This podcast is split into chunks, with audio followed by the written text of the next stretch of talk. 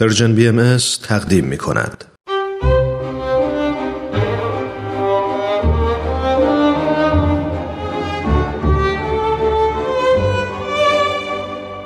آن هجده نفر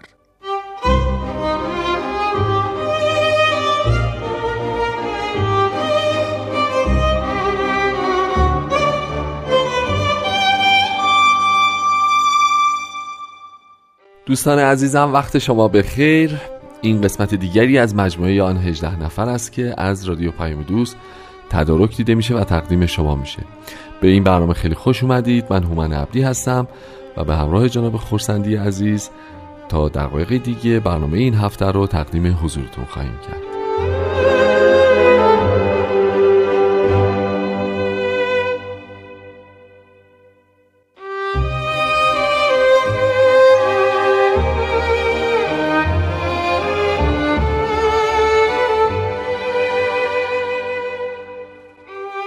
جناب خورسندی وقت شما بخیر. خیلی ممنون که مجددا تشریف آوردید وقت گذاشتید. خوشحالیم که در خدمتون هستیم و ادامه ماجراهای شرح حیات جناب قدوس رو امروز به لطف شما خواهیم شنید. خیلی خوشحالم که می‌تونم در خدمت شما و شنوندگان عزیز باشم. قربان محبتتون مرسی.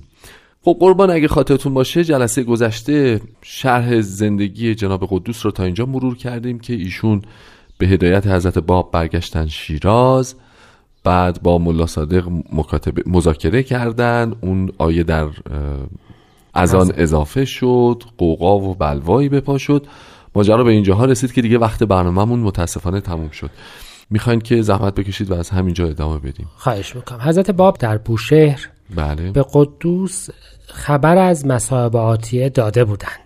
درست و البته خود قدوس هم حتی از اوان کودکی بر این آگاه بود صحیح یعنی حکایت هایی هست که می‌گویند که یه بار که داشته ناخونش رو می‌گرفته دستش رو زخمی می‌کنه و خون میریزه و بعضی از این مریدان کسانی که عرض کردم بله از بله. کودکی را بله داشتن خیلی بله. ناراحت میشن می‌فهمن که شما که از یک چند قطره خون ریختن من ناراحت میشین وقتی هیکل منو به خاک و خون آغشته دیدید چه می‌خواید بکنید؟ آها. و این مثلا سالها قبل از اظهار امر حضرت بابه. درسته. یا می‌دونید که مادر خاندهشون در اصل بله.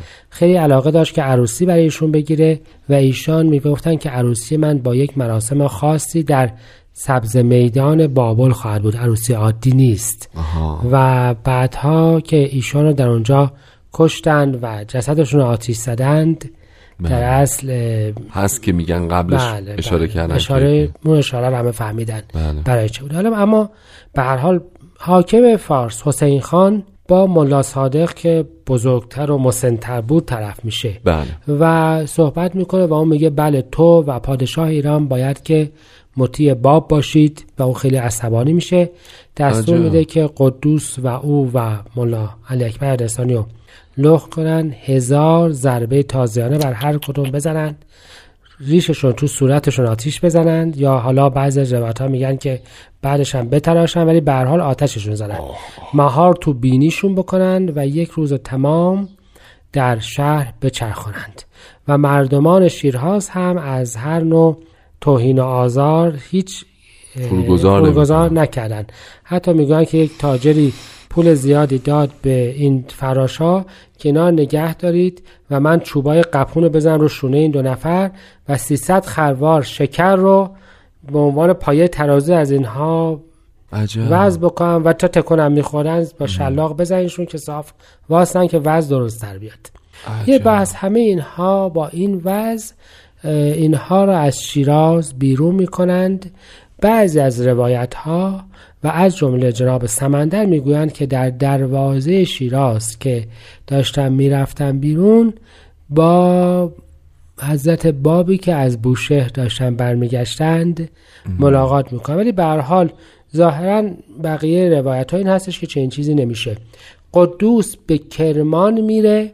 و حاجی سید جواد کربلایی معروفترین و مهمترین عالم اونجا که باز او هم ارادت به حالات روحانی قدوس داشته رو بله به امر حضرت باب مؤمن. می‌کنه هرچند که کریم خان کرمانی بسیار فتنه میانگیزه که ایشان زودتر از کرمان خارج بشند ولی حاجی سید جواد کربلایی پای این میسته که به حاکم کرمان پیغام میده که این فتنه انگیز یعنی کریم خان رو روی زیاد بهش ندید, ندید. و هیچ کس هم جرأت نمی‌کنه کاری بکنه حاجی سید جواد با رعایت احتیاط بدون اینکه خیلی خودش رو علنی بکنه تا آخر حیاتش آها. مؤمن و حامی جامعه بابی و بهایی باقی میمونه. بعدها البته حضور حضرت بهاءالله هم در تهران بغداد می‌رسه. می‌رسه قدوس از اونجا از مسیر یزد صحیح. به طرف تهران میاد و در نهایت در تهران در حضور حضرت بهاءالله می‌رسه و در منزل ایشان اقامت می‌کنه. اون روایتی که راجع به حالات ایشون از برادر است بهاءالله نقل بله کردم بله هفته پیش فرمودید مربوط به این دورانه. درست. یه مدتی هم در منزل رضاخان ترکمان بوده و از آنجا برمیگردن به شهر خودشان که کجا بود؟ بارفروش. بارفروش و حالا دیگه به عنوان داعی عقیده جدید با رعایت احتیاج شروع به هدایت مردم می کنند و البته با وجود رعایت احتیاج شدت حملات و مصیبت ها شروع میشه بسیار به ایشون افزایش پیدا می‌کنه و حالا شریعت مدار هم حمایتش روی مدار کم می‌کنه چون حس می‌کنه که ایشان دیگر مد... یعنی داعی امر جدید, جدید هستند. درسته.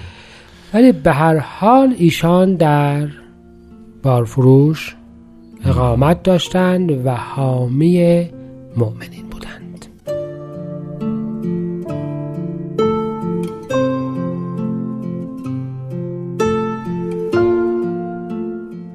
قسمتی از نامه جناب قدوس خطاب به شریعت مدار ساری. و اگر چنانچه به قدر مدت قلیلی با این منقطع الى آل الله سلام الله علیهم می نشستی و گوش می دادی هراین بعضی از چیزها می یافتی که هر کلمه از آن بهتر بود از برای تو از آنچه آفتاب بر آن میتابد وصیت می کنم تو را ای انسان که به دنیا فریفته نشوی و به زینت آن و اهل آن و خوبی آن. برای اینکه روز قیامت در حالی می آیی که مثل زمان تولدت هستی بدون توانایی بر انجام کاری. و تو در آن روز بر آنچه که کردی نزد خداوند پاسخگو خواهی بود.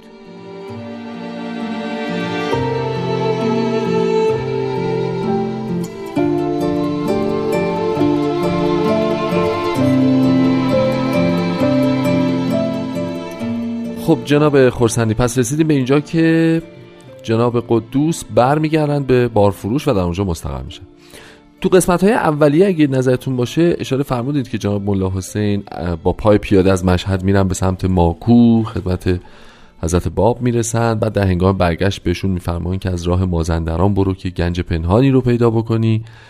حتی صحبت سر این شد که میان و در بارفروش جناب قدوس رو زیارت می‌کنن که شب اول جناب قدوس پایین میشینن و احترام می‌ذارن به ملا حسین و بعد شبش وقتی دست خطهای جناب قدوس رو زیارت می‌کنه و مطالعه می‌کنه فرداش دیگه ورق بر میگرده و ایشون احترام می‌ذاره این این تو چه محدوده زمانی همین محدوده زمانی هست سال 1263 چون مولا حسین نوروز 1263 رو در ماکو بوده و از اونجا بله. برگشته پس حالا آها. می‌تونیم بگیم که مثلا یک ماه بعد از نوروز 63 درسته. 1263 قمری. هجری قمر قمری. که در واقع جناب قدوس برگشتن بعد از این ماجرای بوشهر و شیراز و کرمان و یزد و تهران. بله. برگشتن و حالا تو بارفروش هستن. خب اونجا ابلاغ کلمه می‌کنن اونجا مردم رو با دیانت جدید آشنا می‌کنن. و معرض مصیبات هم هستند. درسته. و حتی فرمودید که حمایت علما هم یه ذره ازشون کم کمتر شده. شد ولی به بله. همین جهت ایشون مثلا یه خواهری داشتند که لقب مریم بهش داده بودند. صحیح. اون خواهر رو برای حمایت میفرستن خونه همین ملا حمزه شریعت شریعت مدار. که او مواظب باشه آها. یا برادر خودشون که دست هیدر نام داشته این دست برادر ناتنیشون که هیدر نام بله. داشته او رو هم میفرستن پیش همین ملا حمزه شریعت مدار که مواظب باشه یعنی حمایتش کمتر شده بوده درسته. اما به هر حال حمایتی بوده درست ولی خب از اون طرف هم آوازه جناب قدوس بلند بوده دیگه تو شهر دیگه اقلا بله هم بلند بوده و همین که الان اصحاب هم متوجه شدن که جناب قدوس مورد توجه خاص خاصه. ملا حسین هرچند نمیفهمیدن. چرا, چرا؟ ولی به هر حال جناب قدوس ملا حسین دستور میدن که میری به مشهد بله. و خانه آماده می‌کنی که امکان تبلیغ توش باشه. بله بله. و من میایم اونجا و شروع می‌کنم به تبلیغ, تبلیغ. این همون دوره ای هست که دوره بیت بابیه مشهد. مشهده تقریبا مقارن هست با اواخر ایام محمد شاه قاجار بله. که به خاطر مریضی و اوضاع کشور به هم ریخته بود درسته. و در مشهد سالار عموی شاه رایت شورش و استقلال برافراشته بود. درست تبلیغ قدوس در بیت مشهد صدای علما رو به شدت در آورده بود و اونها در اصل شکایت می‌کردند که این باعث به هم ریختگی شهر, شهر شده. خواسته که اردوی دولتی برای مقابله با شورشیان هم در- در اطراف مشهد اردو زده بود درسته و به هر حال وقتی که اوضاع اینطور میشه و شهر به هم میریزه جناب قدوس همراه دو نفر از اصحابشون که یکیشون از حروف حی بود بله.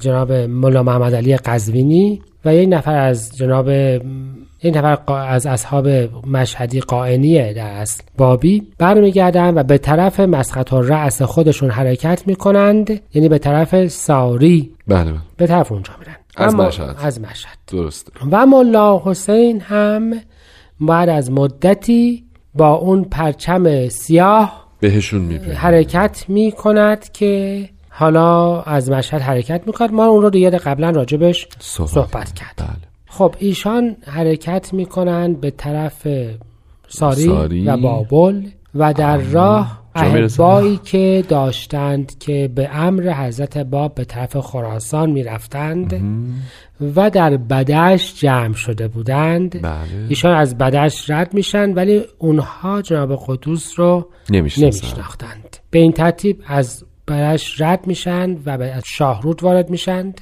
اما در میانه همین مسیر اصحابی که همراهشون بودند یکی از آقا محمد حناساب درس اصفهانی رو می‌بینند که با همدیگه آشنا در میاند صحیح. و با هم دیگه صحبت بله او و... می‌گوید که آفتاب صبح به اهالی بدش بگید که آفتاب صبح بر شما تابید. و شما متوجه نشدید. نشدید. او فکر می‌کند که جناب باب الباب جناب ملا حسین بشرویی رد شد می‌گوید که آیا ملا حسین صبح رد شد؟ میگن آقای ملا حسین رد شد. آقا محمد حناساب میاد به بدشت بله. و حضور حضرت بهاءالله می‌رسه و و اطلاع, میده. اطلاع میده و از بالا همراه او و جناب مولا محمد معلم نوری راه میفتند سواره شبانه به شاهرود میرن خود حضرت بله و. قدوس رو برمیگردونن و اقامت قدوس در, بدشت. ده روز آخر بدشته که همه اون وقایع اعلان. انفصال همه اینها در اون دوره با. همراهی قدوس و طاهره و حضرت بهاءالله بله بله اتفاق میفته ما قبلا در این باره صحبت بله بله کردیم. توی برنامه مفصل راجع به بدنش صحبت کردیم به این ترتیب پس از اینکه از بهاءالله بیان یوم جدید رو می‌کنند قدوس و طاهره و بقیه اصحاب راه میفتند که به طرف حالا جبال آذربایجان برن به یه طریقی و به حمایت حضرت اعلی قیام بکنند. می‌دونیم که در راه درگیر عرازل و مردمانی میشند بله. که به تحریک علما اونها را خارج از دین می‌دونستند و چون هیچ کدوم هیچ اسلحه‌ای نداشتند در اثر حمله اینها به شدت زخمی و غارت میشند و از جمله جناب قدوس بودند که و جناب طاهره. جناب طاهره رسته به الله به املاک و مناطقی که خودشون داشتن می‌برند بله. و جناب قدوس به طرف بارفروش حرکت می کنند که دیگه به بارفروش نرسیده در ساری توقیف میشند و در منزل ملا تقی ساروی که در آثار بابی به ستون کفر معروفه محبوس میمانند تا بعد.